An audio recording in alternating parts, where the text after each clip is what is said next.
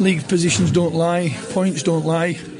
Um, so it was a it was a battle between two teams that are struggling for form, uh, consistent form.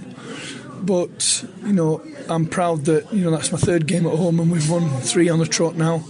Um, credit to Polokwane, they didn't give up. You know, in the last 15 minutes, uh, we had some tired legs out there because we put a lot of effort and a lot of energy and. Uh, you know, we got we got what we just deserved. We got the we got the right result, um, and we qualified for the the last 16.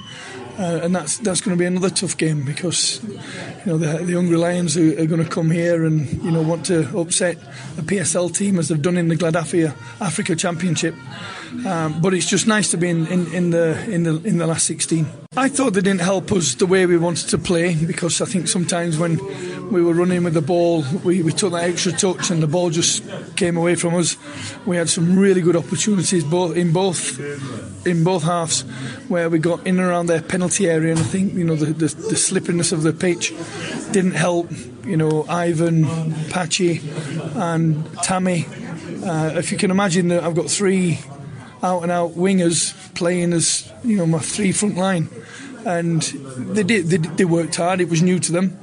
But you know, credit, credit to my back five again. I mean, we've kept a clean sheet again, not conceded in open play. I thought the man of the match. You know, you could have picked you could have picked any of that back five.